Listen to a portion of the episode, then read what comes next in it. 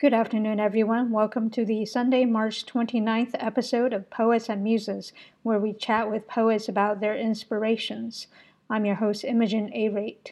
You can follow us at poetsandmuses.com and on social media via Twitter Instagram, as well as SoundCloud under Poets and Muses. You can also subscribe to our newsletter either at poetsandmuses.com or at the upper right hand side of the Poets and Muses SoundCloud page. With us today is Vida de Jesus Lopez, with whom I will be discussing her poem, Animal Brain, and my poem, Wanton. Before we do that, however, I want to let you know that, as with last week, Connect and Heal will be hosting their weekly poetry workshop online via Zoom, which you can find at zoom.us forward slash the letter J forward slash 520208 8451. Again, that's zoom.us forward slash J forward slash 520208 8451. That's Tuesday, March 31st from 6 to 8 p.m. Arizona time. And our past poet guest, Al Fernier, will be leading the workshop that night. If you're hosting virtual poetry events anywhere around the world and want me to include it in these announcements, please fill out the form at poetsandmuses.com forward slash collaborate. Again, that's poetsandmuses.com forward slash collaborate. Please include the location, date, and time, as well as a web link. In other news, Denai Barnes, who was a poet guest last March, has co launched a GoFundMe to help Phoenix area artists whose livelihoods have been completely upended by this coronavirus pandemic. You can find that at gofundme.com forward slash F as in Frank forward slash Phoenix dash artist dash relief dash fund. Again, that's gofundme.com forward slash F as in Frank forward slash Phoenix dash artist dash relief dash fund. Additionally, Palabras Bookstore is now the Central Phoenix drop off point for items to help those in need to cope with the coronavirus pandemic. Their co founder, Chawa, or Rosaura Magana, was a poet guest during last April. This is being organized by the Mutual Aid Solidarity Network. You can find out more about the organization as well as the items needed or volunteer at mutualaidphx.com. Again, that's mutualaidphx.com. And now let us turn to our poet guest of the week, Vida de Jesus Lopez. Hi, Vida. Hi. Thank you for coming on to Poets and Muses. Thank you for having me. I appreciate it. It's pretty special. Oh, thank you. So appreciate that. So you brought with you the poem Animal Brain. Before we dig into that, I would love for you to tell us a little bit about yourself. Oh man, um, let's see. I'm a self-proclaimed desert rat uh, slash lover boy. I was born and bred here in the desert. Kind of moved around a bit and then came back. Um, yeah, lover boy because I'm completely emotional and soft all the time. there is a lot more feelings than logic most of the time, um, but I'm learning to balance that out a bit. Um, yeah, besides like writing, I don't even know if I self identify as a poet uh, more so than like just someone who has feelings and expresses them. Mm-hmm. And that's kind of where the universe- universality of it all comes from. Yeah, but you express them beautifully. I've been, you I appreciate that. yeah, I've been looking at your Instagram. I was like, oh, when is she going to read her poem? I, because when I first met you, it wasn't clear what genre of writing you do. Yeah. But when I was looking at your Instagram posts, all of them are so poetic. I don't want to reduce you to fortune's cookie status. It's just that it's you know you write a lot of one-liners. Yeah. But- and Um, they're so much better than fortune cookies. And I'm just like I have no other point of comparison. yeah, no, no, no. I, I don't take that as a, a bad comparison. I think one of the things that I've been lucky enough to be able to do is kind of simplify things as much as possible. Hmm And hopefully, because it's so simplified, a lot of people can resonate with it. Yeah. I- I, I don't feel know if like- that works. No, I feel like there's a lot of distillation in, in the short lines that you write and you post, and Mm-hmm. people can look at that and be like, Ooh, philosopher. It's very, very philosophical. It provokes a lot of thought. So. Uh, yeah, that's uh, also uh, like a huge compliment because you know, for me, it's me just very much in the moment, right? And then I'm like, oh, okay, that sounds cool, and then I keep it. Mhm. I'm not somebody who goes back to edit uh, things a lot, Mhm. and when I do, it's because I'm like trusting other people to help me with that process. Mm, mm, yeah, and I think it's great to trust somebody to look at what you write because it's always personal, Yeah. and just have that trust relationship with someone, a good editor. You know, I don't know if I've found like exceptional editors. It's just people that I think who are also highly emotional, Mm. and, and so I'm like, but you have a better vocabulary than I do, or you you know more words than I do, and I'm like, so does that sound all right? Yeah, well, it sounded good to me so far, so I, I really love I, it. yeah, appreciate it because I'm like, mm, we'll, we'll, we'll see what happens. So you do these small, like short one-liners, and then you write poetry. Do you write larger, more prosy things? What do you write in? Like, what genres do you write? in? Oh man, so I write literally everything. So I'm a person that will always have a notebook either in my pocket, in my backpack, or whatever I'm carrying with me. I have a notebook and I have a pen, and they fill up really quickly. Mhm. So it started off with like just basic doodling Mhm. and like random thoughts that were coming out, very stream of consciousness Yeah.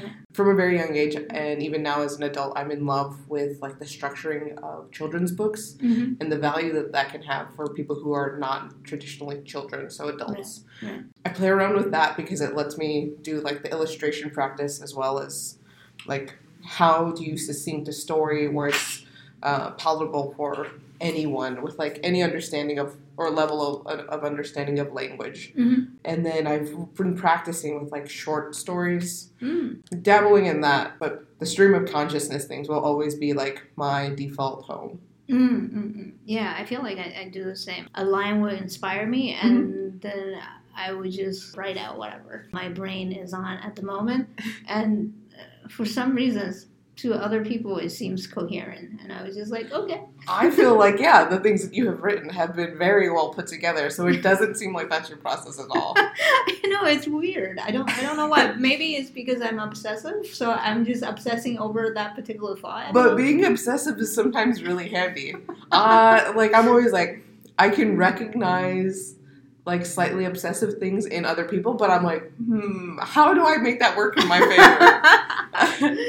No, but everybody has their own process. and I think Yeah. yours really work as well, and I feel like it's very coherent. I know you don't just exclusively do poetry, but Right. do you remember when was the first Oh, poem? Or uh, actually, uh, so uh, the whole like self-titling of a being a lover boy is Mm. because from a very young age, like probably kindergarten or first grade, right when you start school traditionally Mhm. here, I was the person that I would want to handwrite and hand make Valentines for every single person in my class, for my teachers, and like that was me. Or I would beg my mom to like buy me flowers so I could hand them out to people with like little handwritten notes. oh my god! Um, so that was like, I think I came out born like Mhm. being that person. Mhm, That I was mhm. like, I have to share these ideas with people, but I want them to feel good or happy or Mhm. yeah.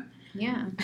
And do you remember how young you were when you first did like what you would deem as a poem? Oh, probably like five or six is when you're like trying to fumble and like you think you have an understanding Mhm. of like language. Yeah.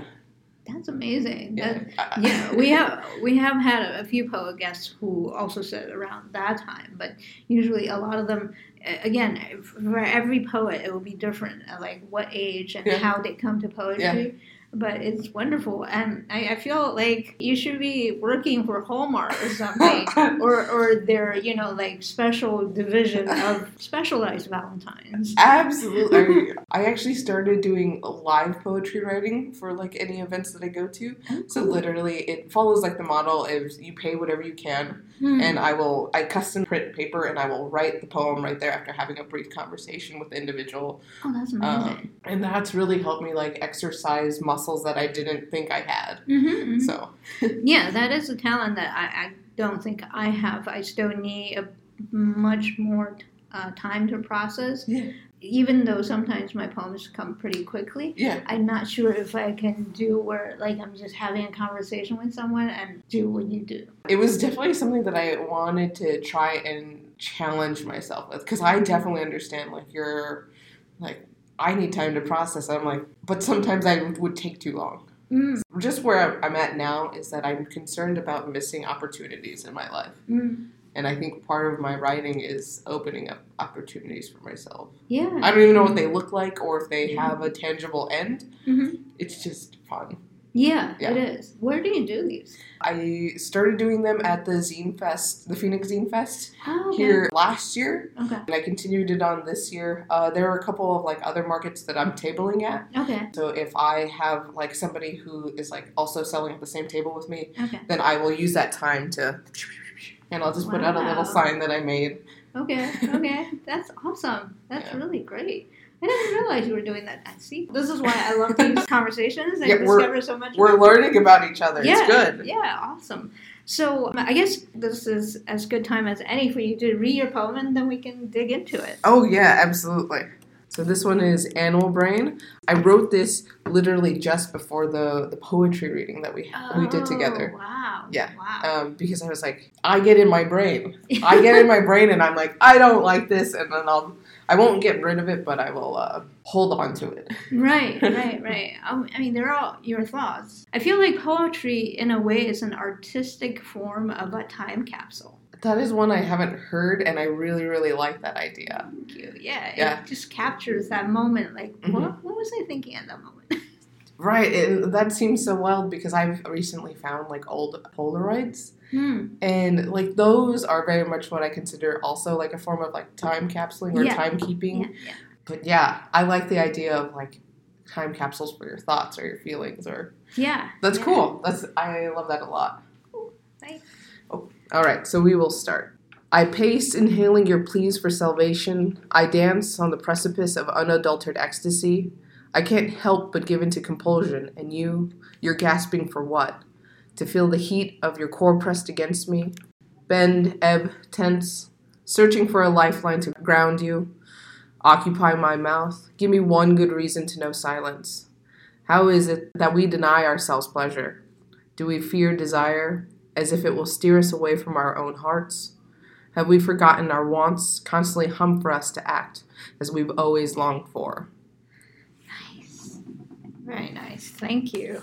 No, absolutely. It sounds like you were speaking to someone. I don't know if you were or had someone in mind. I I didn't have anyone in mind. Most of the things I write, again, it's it's to maybe what is it reach somebody who may be feeling the same or may have had that idea or concept in the moment Mhm. and just didn't have necessarily the words Mm. because a lot of the times when i write it's because i don't have the words Hmm. and then i'm like i need to find them Okay. Do you ever have like moments like that? I'm not sure. I'm drawing a blank right now. I you know, you know what.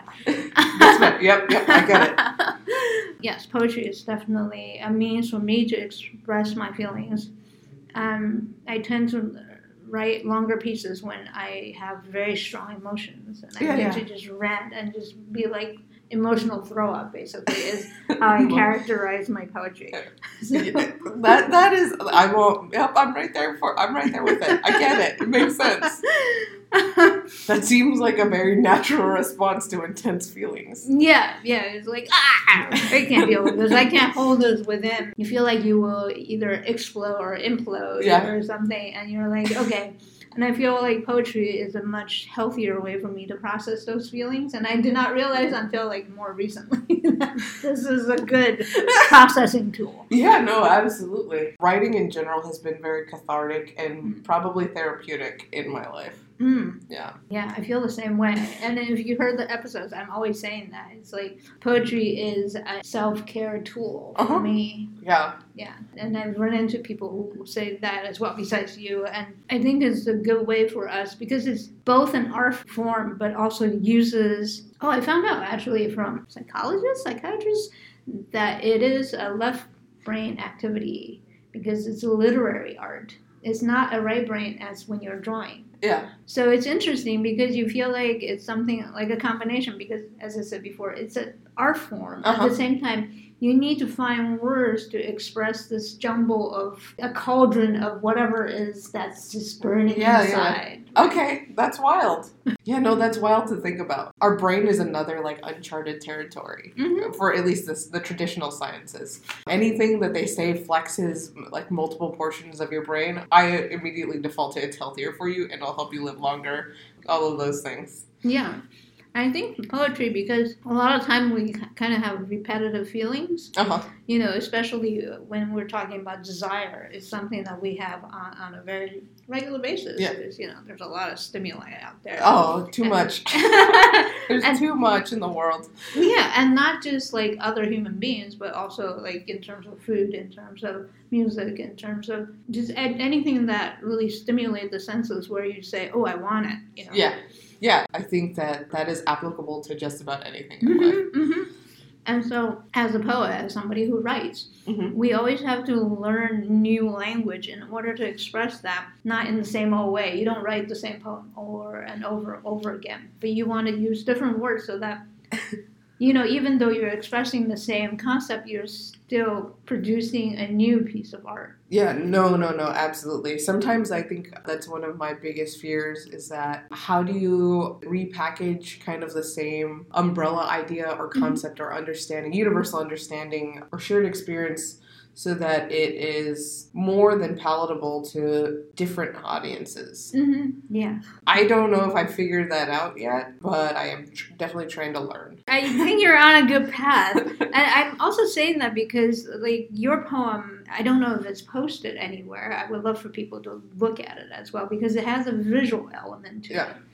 Uh, I can uh, definitely put it up. I haven't because it was literally uh, the only reason I had typed it up was to give it to you. oh, okay. it was Thank you. handwritten, and I was like, you. "Oh my good!" There are like hash marks and like cross outs. And, Right, right, right. Yeah. But I, I think it's interesting. So, um, at first, when you were reading it, I, Yeah. wasn't sure when the visual element came in. So, it came in when you were typing it out to me. Yeah, yeah, absolutely. Because okay. when it, like, when it, it's like written in my notes, Mhm.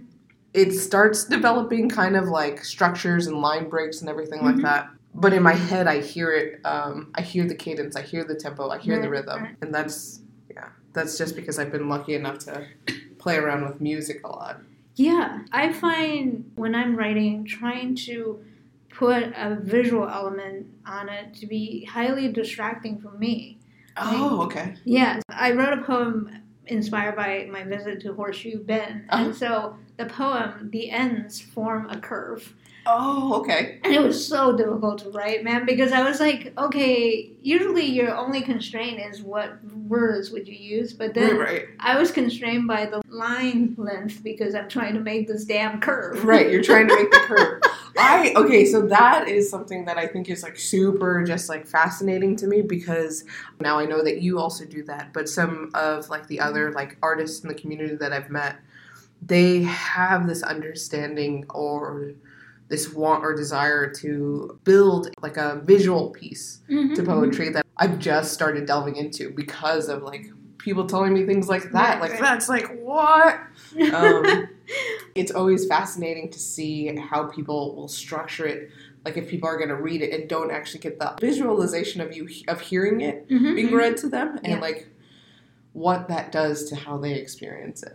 Yeah, and I, I'm not sure. I'm I'm not big on the visual poetry thing Okay. because I feel like both in writing it, just having that experience. I have I have two visual poems. Period. That's okay, it okay. so far. you have I a mean- lot of poetry though. I do. I do. so that explains. Yeah.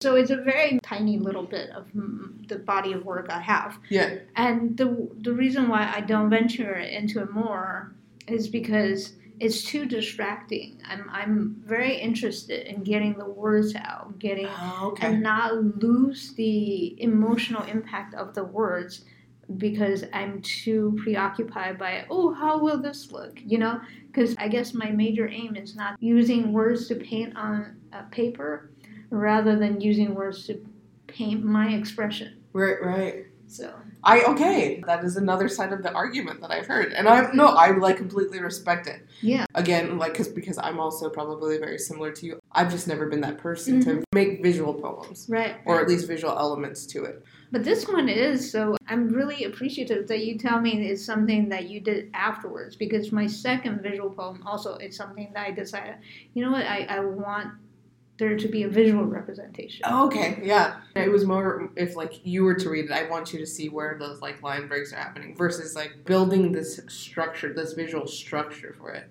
I probably would have like written that on like a nude painting. Mm. That's what I would have done. Right, Yeah. right. Because then, e- even though it's apparent that you are talking about physical desire, but still having the new pa- painting sort of reinforces that idea. Mm-hmm. Yeah, like sometimes I get concerned that there is limitations Mhm. because of what poetry is and its use and like toying around with language. Mhm. Um, that it can some sometimes be ostracizing to somebody who may be like multilingual Mhm. and their understanding of like how different languages work Right. uh, might get lost or like mismatched. But I also think that those are the same people that have the best like toolbox, so to speak. Yeah, they have a, I think, more nuance and also a wider, bigger toolbox. Yeah. You know, I, I found that in learning, especially romantic languages, it had helped me, had continued to help me increase my English vocabulary. Okay. Because a lot of Romance language retain the uh, words that are slightly older in English or where you actually find in English in more academic worlds. So Mhm. longer, like uh, words with more syllables. They Okay. tend to be like the Latin words or ones that share Latin roots Mhm. that's been adopted across both the Romantic language and also into a Germanic Yeah. language like English. So I I really love the um, the idea of you know multilingual writers writing in whatever language they decide, but Yeah. having the option, you know, so much more wider option. Yeah, that is fascinating me because then people think in the languages that they know. And Yeah. that's coming from me and I suck at learning languages. um, I like fumble through Spanish and my my parents both spoke English and Spanish, so Mhm. it was not like something that should have been lost on me, but it was. right. Um, I don't tell people that I speak English because I'm like that's also something I fumble through. and I try to learn bits and pieces of like other languages because I like the way it sounds. Right, right. There's a lot of like uh, oral aspect to to sound, right? Yeah, no, no, absolutely. Yeah. I think there's a whole like oral and like auditory aspect to people. Mm-hmm. Yes, yes. I mean that's why people love French so much because it sounds so nice. Yeah, Yeah. that's why people listen and like purchase subscriptions to music services Mhm. because of those sounds. Yeah. yeah. Um, and it doesn't have to be uh, like a song with a lyric. It could literally just be like the beat of three uh, different instruments creating like Mhm. this ambient effect for them. Right, right, right. I mean, that's why every cafe has some background Yeah. right? And sometimes you go into a place, especially when there's a food place you go into and they're playing techno, and you just feel like, okay, I need to eat faster, faster, faster. and if they're doing it strategically, which some restaurants do, Uh, yeah, they do want you to get the hell out because then they can have turnover. Yeah, they not only want you to get the hell out, or they'll play something that, like for stores, they play something that keeps you in the store longer, Oh, uh, and it allows your brain to lull enough just to like forget what you came there for and maybe buy more. ah, now I know. Secrets. That's good to know. Wait, how do you know this? What? I think I watched like a mini documentary on on it, Oh, and it was maybe on the specific like sound beats or like Okay. and then how it was beneficial to like really large corporations and like their physical locations. Right, right. And I don't know if uh, the documentary also had talked about how there is a formula actually for what songs are chart toppers. They were able to analyze all these top, like whatever, 100 songs from across the genre, Yeah. uh, also across time. Okay. And they were able to analyze, there is a formula apparently. I think that may have been in another like documentary that's more recent. And I think poetry is that bridge between prose, even though it could come in prose form, Mhm. and and music, because there is mu- musicality in poetry. Yeah. Not only the rhythm, but also the cadence. There is a musicality to the grouping of words in poetry Yeah. that's not as apparent in regular language, like regular speaking. dialogue. I was uh, definitely somebody who I think was teased because I spoke in the way, like my poetry, because it's the way I think. Mhm. I speak that way sometimes, and people are like, "Where are you from? like, what time period are you from? What country are you from?" Because all of this is just very confusing. I'm like, no, it makes perfect sense. I don't even know how we got onto this topic, but it's been awesome. It's been awesome. Yeah. But I want to go back to your poetry a little bit Yeah, and yeah, talk about what inspired you to write that particular moment. I know you were not writing it toward any specific person, Mhm. but what made you decide to think about Nucky when you were like right before Palabra? Oh no no no! um, so I work in sex education, um, Oh. but uh, before that, I'm the most like sex positive person, Mhm. um, and my sisters would probably say other things, but I believe that physical intimacy, physical attraction, physical expressions, they are all very human experiences. Mhm. And I I think that in whatever structure that we currently live in, like this concept of civility or normality, I think it tries to kind of like buffer that. Mhm. Um, and so I'm like, no, we as humans are animals, Mhm. and we've just been lying to ourselves to say that we're not. oh yeah. Um, oh, yeah. And so, yeah, all of those things like physical expression or yeah, anything like that, I'm like, that is just very a very human experience. yeah. Um, and to not acknowledge that is only limiting or maybe even deterring yourself from like doing things. Um, Yeah, and enjoying your life. And I feel like we have a very prominent example of that in our VP. ooh, ooh. yep. Oh I, man. I keep wondering what is he really into that he feels the need to just like be so tight about. I I don't know. I I don't know. I have no idea. That is just like a whole different monster. I'm just I'm always like concerned about like people like that because I'm always like that could be like a ticking Time bomb. time bomb basically, and I'm like, oh no. No, no, no. You're dangerous to yourself. You're dangerous to the rest of the world and community. And I'm like, Yeah, yeah. It's just like, why are you so afraid? There's such fear of letting go when I hear about news about him. Yeah.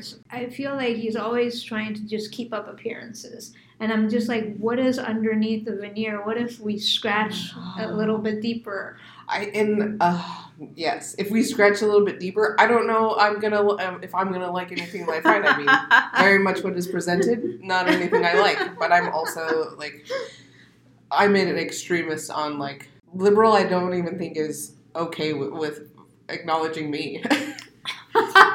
We're definitely on a spectrum, right? And, and a lot of the world, especially in the U.S., tends to be more towards the right. yeah, I, I think it was interesting what you were talking about, both the title of your poem, what you were expressing, and also the idea of us not acknowledging our animal self. The, the fact is that we are part of the animal kingdom, but to distinguish ourselves and also now codify in religiosity Uh-huh. of, of the culture is that we keep wanting to say, and also like U.S. culture saying, you know, e pluribus unum, all this like Yeah. we are better than yeah, this culture, we just keep wanting to separate rather than say, you know what, actually, we are just animal, just like you said. yeah. No, absolutely. And I completely respect and I think people should value this like understanding and concept of an ego. Mhm. I think we were misled into thinking that an ego is dangerous to us. Mhm. but in, in fact I, I think it's really important so in that sense of sure distinction as human is different than animal Mhm. fine you can make that argument but i'm not going to be like no you still want to do things that we still very physiologically have an animal or like a lizard brain as i think some people refer to it Yeah. And that that affects our emotions and i'm a total softie but all emotional hence lover boy oh that's gonna be my next tattoo actually Oh, Yeah. nice. I, I love what you have. This was more like a Pikachu, sort of that cutesy anime. Um, yeah well, it is. Pokemon. It is P- Pokemon. Yeah. So, but then you also have more. Um, Uh, a drawing I did when Yeah. I was little. yeah, that's what my question was. So you did that drawing? Yes, yes. Wow, Um, you have very talented. it was just something that I got it after my father passed away, and I was like, it's gonna be the first one that I get. Mm-hmm.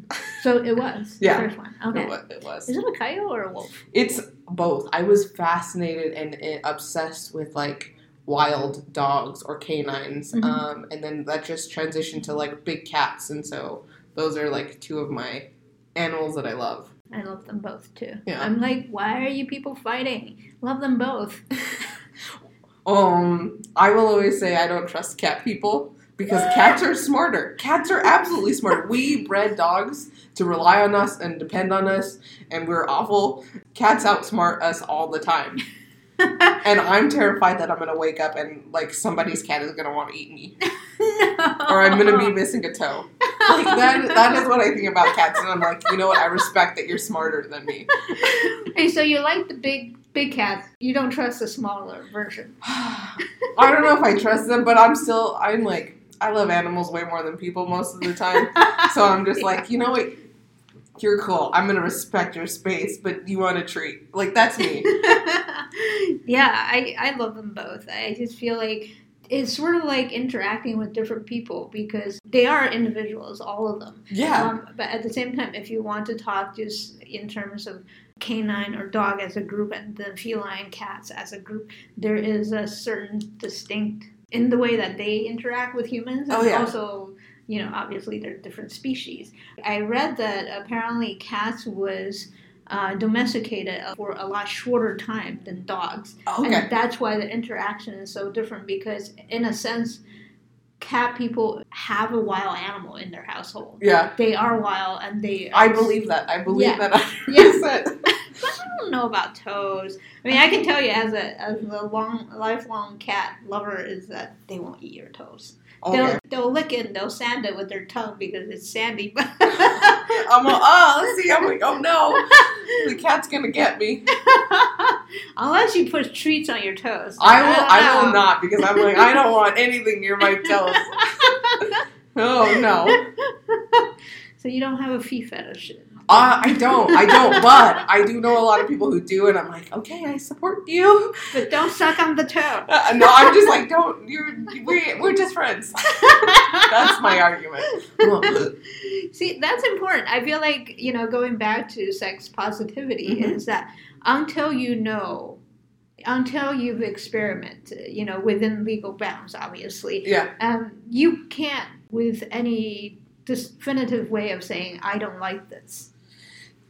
Yeah. Yeah. Yeah. Yeah. I, I would definitely argue that I'm all for people trying out things. It's part of the experience. You try out things every day in your life. Right, Unless you're the person that wakes up at the exact same time, you take the exact same steps to your kitchen to make your coffee. Like, there are always levels of deviation. Right, And right. that is like what opens up the blinders in like your worldview, maybe. I don't know. Yeah, no, it's true. I, I I just spoke with somebody else who has a similar view, but a lot of people don't think of exploration in the everyday sense, like you just talked about, Uh-huh. how you might be able to, let's say, skip to your coffee pot rather than just walk the way that you usually, or maybe stumble because you haven't woken up yet.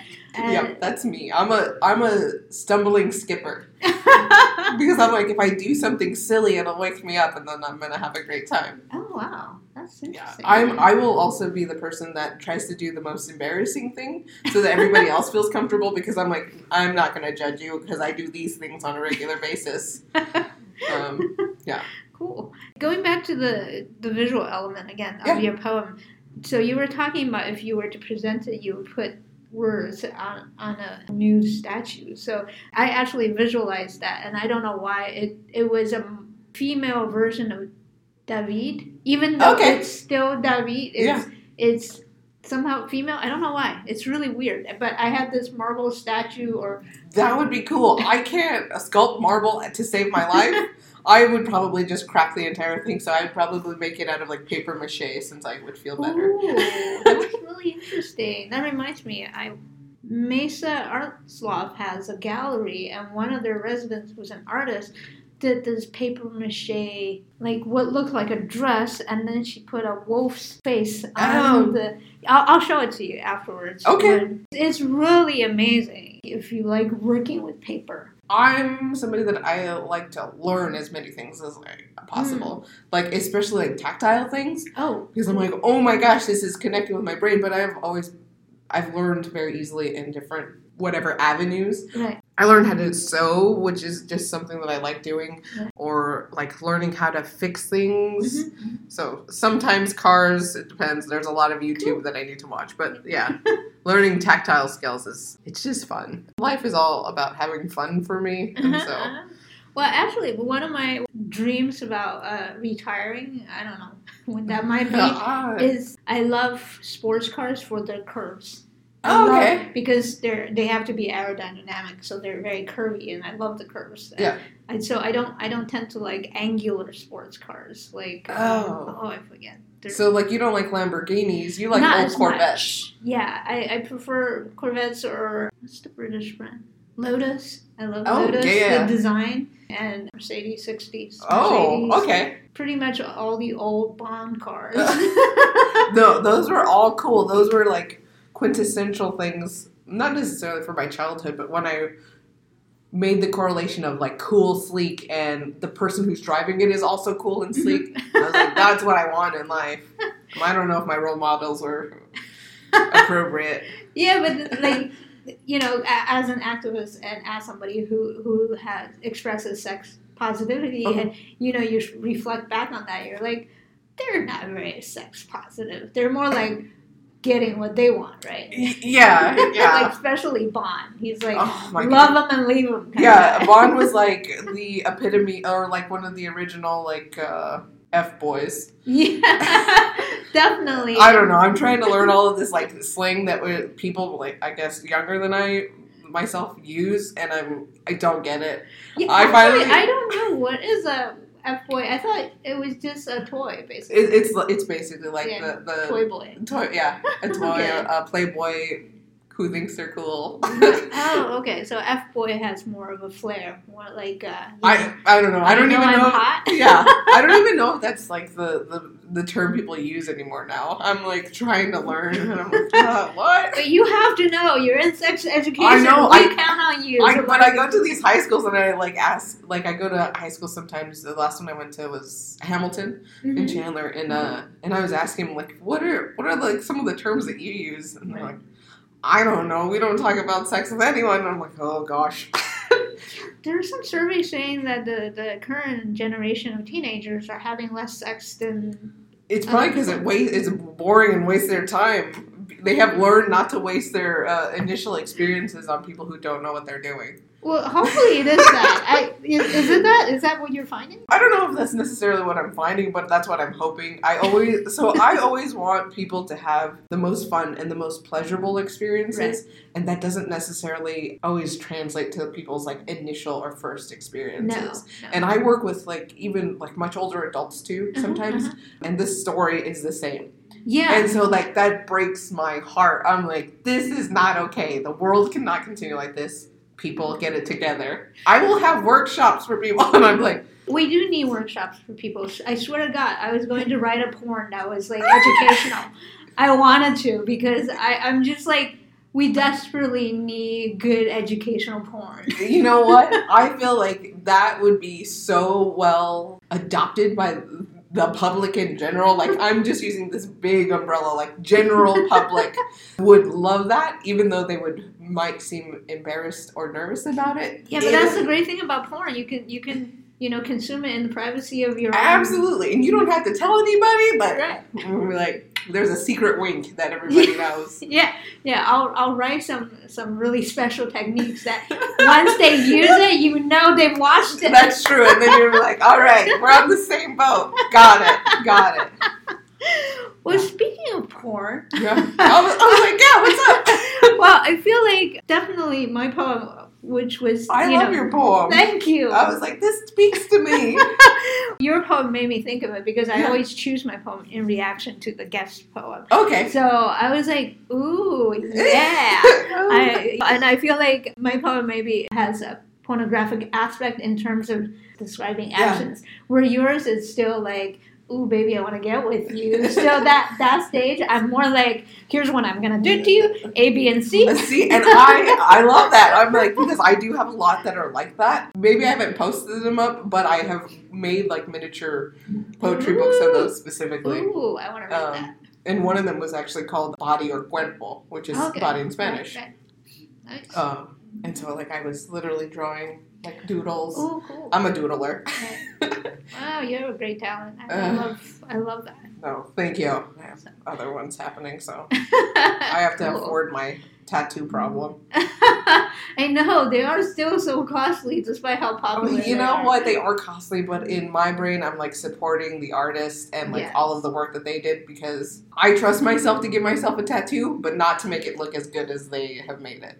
Wait, but but this is one of your drawings. Th- this is one of my drawings, but I didn't tattoo it on myself. right. I have true. like a bat that I tattooed on myself here. Oh wow. It was the first one that I was like, I'm gonna learn how to do this, Right. and right. I did it, and I was like, oh my goodness, it's not bad. I, I've touched it up, and I'm like, no, it's beautiful. I don't mind. And I'm, Right, right. But have you have you decided to also learn the other side of the laser removal technique? I have not decided that. I, you know what? I have decided that. So my Instagram handle is Novena Vida, and that means ninth life. Mhm. Nine is like my lucky number, Mhm. um, and I will probably end up with a lot of nine tattoos on my body. Right. right. Um, An interlocking nine could be amazing. yeah, and I, yeah, absolutely. And so I always tell people I'll only remember this life once, Mhm. um, and I may be on my ninth one. I don't know until I get there. Right. um, and I don't know what that looks like. There's no getting rid of these because these are all like different stories. right. And if I do, it's only to make room for something else. Right, right. That makes sense. And you can add to it and just make it part of a composite. Yes. Yeah. Yeah.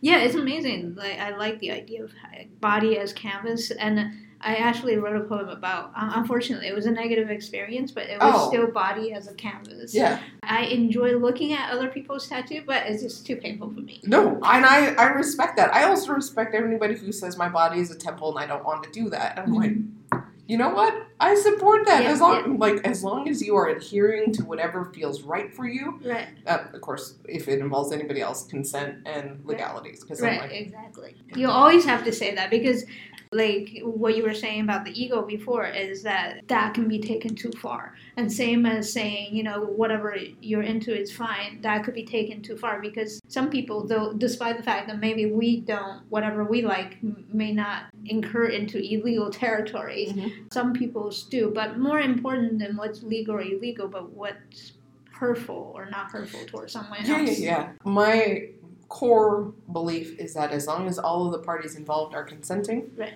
And adults. and and, adults, yeah, and not yeah. under pressure. Yeah, well, that is a form of Yeah, consent. Like yeah. people don't realize that if there is like language that's being used to be coercive, Right. that's not consensual. Right. I, I feel like finally we are learning some some of that through the Weinstein case because he always asked and people uh, technically said yes. Or some people Yeah. technically say yes. He's being prosecuted in only in the instances where they're not saying yes.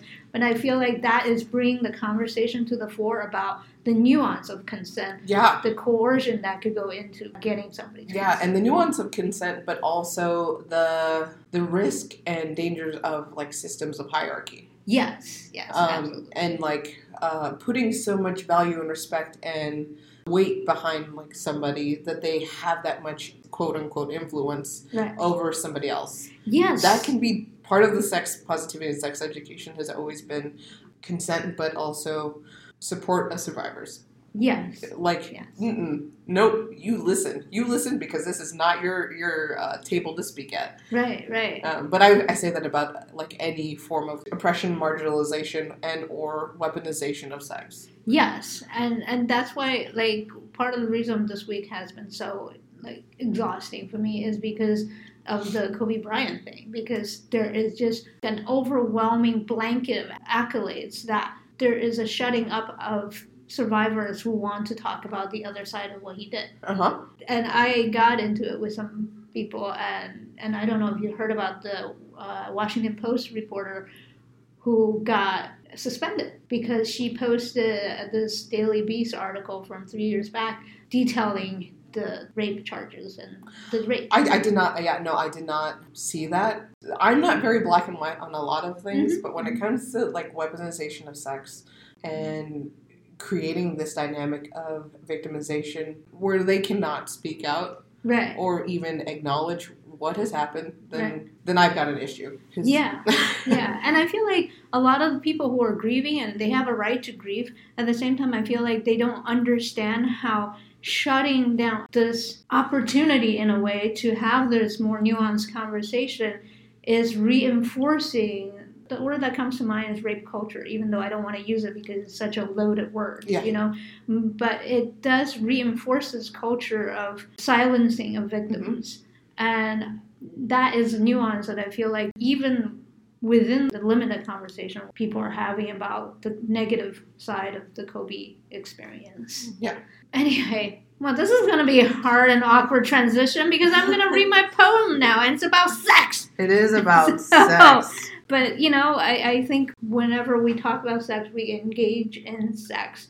We always have to think about how sex is being not so much used, but also sex is being performed. I, I you know, both of them sound like uh, deliberate, but how we live our sexual experience. Right, right. And I, I think all of life is pretty much a performance. Not to like quote Shakespeare or anything, but I probably would. That was me. That was, that was me as a child. I think there has been a big, huge push for the experience of sex to be performative or for other partners and not necessarily for the self. And I think right now we're in the moment of reclaiming sex for ourselves. Yeah, I hope so, especially for the female body or female identifying portion of the populace. Yeah. Well, let me read this, and then. I feel like my poem is like a distraction now to this conversation. But no, no, no. I think I think back into it because I, I think it'll. like, We can find a lot of transitions from your poem. good, good, good. Also, your poem, poem's really, really nice. Thank you. I was trying to think of well written, and I'm like powerful, and my, my brain was like nice. Yeah. It, like, like nice. awkward, Nice is nice. awkward brain is me, like on a daily basis. No. So my poem is called Wanton. Darling, you make me sharpen my canines in anticipation for the hunt.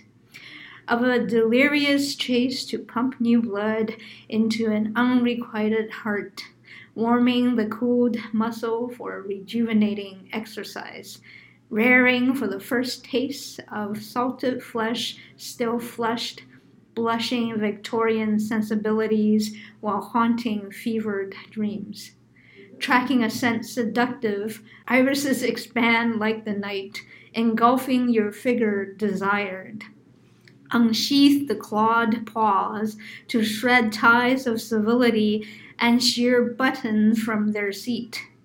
After you make the requisite supplication on bended knees, moistened lips spread wide to engorge the meaty feast. Yeah, that is a lot of vivid imagery. I love it. I love it because I'm like, I want people to be like, you know, have a little bit of a gas moment or like a taken aback moment. Um, yeah, because it's not like explicit like our previous conversation about like porn. It's not Mhm. explicit in that way, but when you read it, you're like, I should be experiencing something very visceral or Mhm, yeah, mhm, mhm, mhm. or primitive or primal. Mhm. Primal is one of my favorite words. Yeah, that's why when I visualize this poem, I used to because now I don't have the time. Oh, I post excerpts of my poem with the image background. Uh-huh. Image. That's my artistic expression. yeah. So the one that I have is I found a painting someone did of a wolf facing a woman, Mhm. and both of them are sort of drenched in these beautiful paint patches, uh, different colors, and I just felt like that really visualized what I want to say because going back to this idea of how we are now expressing, especially those identifying as female, Mhm. because I feel like, at least in recent history, maybe for the past two, three hundred years, Uh-huh. especially women's expression of sexuality has been frowned upon, so that we continue to perpetuate this idea of, of saint or, or sinner, Yeah. virgin or slut, this idea that there's no space in between. And I'm a huge proponent of somebody who identify as female can be as hypersexual as she wants and still be as choosy as she wants. Oh yeah, absolutely. Because those who have fallen into the this image of male have always been able to have that experience. Mhm. So like female sexuality was so I don't want to say erased, but it kind of was erased that it used to be considered hysteria, and they would literally get some get a woman off, and that was like a therapy session. Yeah, and did you it- it- movie? yeah, uh, yeah, I did actually. Yeah. but how is that even possible? Right. It's basically consent to sexual assault. It's It's so weird. it, it's the fact that it was not seen as a it wasn't a sexual experience and i'm like um that we have created like a societal disconnect from our the body from Mhm. the experiences of the body and what that can bring to our everyday experience Right. and i'm also all for the reclamation of words Mhm. and slut is like one, another one of my favorite words i'm like sure i'll self-identify i don't care because i don't think it's a bad thing and people are like so, Well, to me, I do have a little reservation for that particular word Mhm. for the idea of slut shaming because of the. And also, similarly, I have a problem with people using the N word, whether or not they're reclaiming it or not. Because it has this very long history of negative use, Mhm. and because we cannot go to everyone and explain that history, Mhm. there's always a negative connotation for me. And so when people say that, I'm still saying, no, but you're still calling her a slut, though. And I feel like that should go out of concept. Because women who have sex, who have sex regularly, who have multiple partners, are not sluts. They're just sexual beings. right, just right. like men are sexual beings who have multiple partners, uh, you know, who, for instance, uh, one of the default fantasies for men is having two girls. And that's totally as normal. Like anybody could say that. Okay, maybe not in a work environment, but you know, it's something I mean, that I people, could say that in my work environment. yeah, yeah, exactly. But people can just say that, and it's not looked at as shocking as like, oh my god, Yeah. you just drop a, a bomb on our heads or something like that. It's very kind of normalized. Whereas if a, a woman was to say, you know, I want two men, it's like, oh, then she's into everything. I kind of understand how people make that assumption, and I think that's part of why I'm such a huge fan of the reclamation of words. The N word belongs to the community Mhm. and the people that it has so long been negatively used against. Yeah. And um, I think that is a very clear one that it needs to be reclaimed because it is very much trying to harness a huge part of how language affected so much historical experiences for Mhm, people. mhm. I would say slut does not have that same weight. It was also an attempt to weaponize female sexuality. And, Yeah. and I'm like, no. Weaponize female sexuality into a way that it is a powerful thing for you because it's so natural or natural part of the experience or human experience. Right. It is also a, a powerful, very important facet of humanity. Yeah, I mean, sex and sexuality are, and I always wonder when people are like slut shaming and, and criticizing women for being sexual or Mhm. expressing their sexuality. I'm like, who do you think the men, the straight men, are having sex with? I mean, so yeah, no, I know it's an essential part to, to like dismantle the male gaze. Yeah, And unfortunately, language has also been a tool in perpetuating the male gaze. Mhm. And so, women or female identifying persons have always been on the other end of the microscope, being hyper focused on, being Right. hyper judged eh, on every level. Mhm. Um, and not even just like sexuality, but that was one of the best tools and means to keep that hyper focus and hyper judgment. yeah, yeah. It's like, oh, if you're into any kind of kink, you're into everything, and they use that as a um, no. excuse for rape, sexual assaults. There's never an excuse for rape. No, Never. there isn't. And I'm like, but they do. yeah. I mean, this is part of a lot of defense strategy. Going back to the Kobe case, is that one of the things I'm still hearing from just having these conversations is that oh, she had sex, she had multiple partners. That was one of the things that their defense used to try to dissuade her. and yeah, that's something that's commonly used and like a, it's a, a broken argument, Mhm. but because of people's cultural understanding of like sex and sexuality, um, and I use culture as a like very broad term as well. Mhm. Again, it's further per- perpetuating a understanding of sex as it should be somehow demeaning or problematic to a person. hmm Unless you're into that. I, again, if my partner is consensual, then it, it, it can happen. Um, Right, But right. like I'm again, I don't kink shame either because that's a very important part of some people's expressions of sex. Right, and I think it's very important for people to realize that, especially when mainstream media focus on, you know, like a sexual assault case, the way that they express it always makes one think that sex is just vanilla, or most of sex is vanilla, except for this small community that's hidden somewhere. Whereas I feel like uh, a lot of horrible experiences uh, stemming out of sexual experiences is the mismatch because we are what you said in the beginning that we are frowned upon when we are talking trying to communicate about sex Mhm. so that it's so hidden that people don't have the language for it people don't have the vocabulary to talk about what they want or what they want to experiment with Mm-hmm.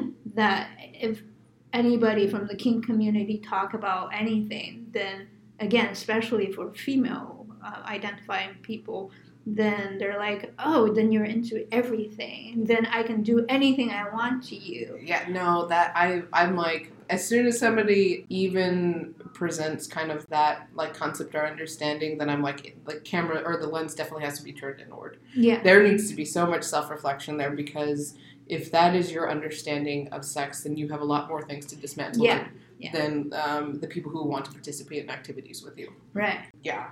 It's really frustrating. and I feel like a lot of mainstream male discussions focuses on, though we're moving away from it, I don't feel like we're moving fast enough. I hope it doesn't take more generations because we're still very much, as you said, very male centered in terms of who gets to have pleasure. Like how Cis- media. cis heteronormative or heterosexual male. Um, Yeah. It has been. Yeah. I mean, and of course, that is also attributed to a lot of other forms of marginalization in the world and society wise, Yeah. like history wise too. and it's it's expressed it's always it's the dominant expression in media as well and i, I mean like entertainment industry because whenever you see sex scenes it's always first of all i don't know if you saw game of thrones I I do not. I Oh, haven't. okay. I haven't watched any of it. Um, okay but Jon Snow, who's basically the protagonist, became a hero, even though he was a bumbling idiot in many aspects. Oh, Um, okay. I like- didn't know that level of. Yeah, no, he he got like thousands of people killed in his because he led an army, but he didn't. But, but that's Every not time the you lead point. an army, you're killing too many people. Yeah, there's that. But then he also anyway, don't go see it because it's traumatizing. Oh. Especially if you binge watch it, it's really just traumatizing. Unless you have a good therapist on hand, I wouldn't recommend mm-hmm. binging it. But my my original point being that one of the reasons why people love the Jon Snow character is because with both his lovers, he's always like going down on the women. And that is something that you don't see. You do not see Oh. in media. In like the entertainment industry, predominant representations of sex is very Mutuality. there's no mutuality. That's the that's the thing is that there is no mutuality. Oh, it's usually no. it's a girl going down, or or it's basically just uh, penetration. There's no other form of Yeah. whatever. Like Oh. foreplay is like a kink in the entertainment industry. That's why Oh gosh. I'm like. How can he be? A, how can people love him so much? And it's like, oh, because he went down on a girl. I'm like, this cannot be the bar. This the, cannot be the the, bar. standards for white cis men is so low. And I'm all, yes. yeah. Um, jeez. Oh no. yeah, no, that is like, what the heck? I'm like my mouth, my jaw on the floor. I'm just like, is this for reals? So there have been small strides in making some forms of media more mutual and explorative for Right. like every partner involved, especially breaking away from that male gaze. Uh, there's which even it should be. Which it should be. like the world has a lot of work to do. Yeah. and it's expressed in everyday life as well. It trans- it goes back into everyday life. I mean, I can tell you from my personal experience, it's so.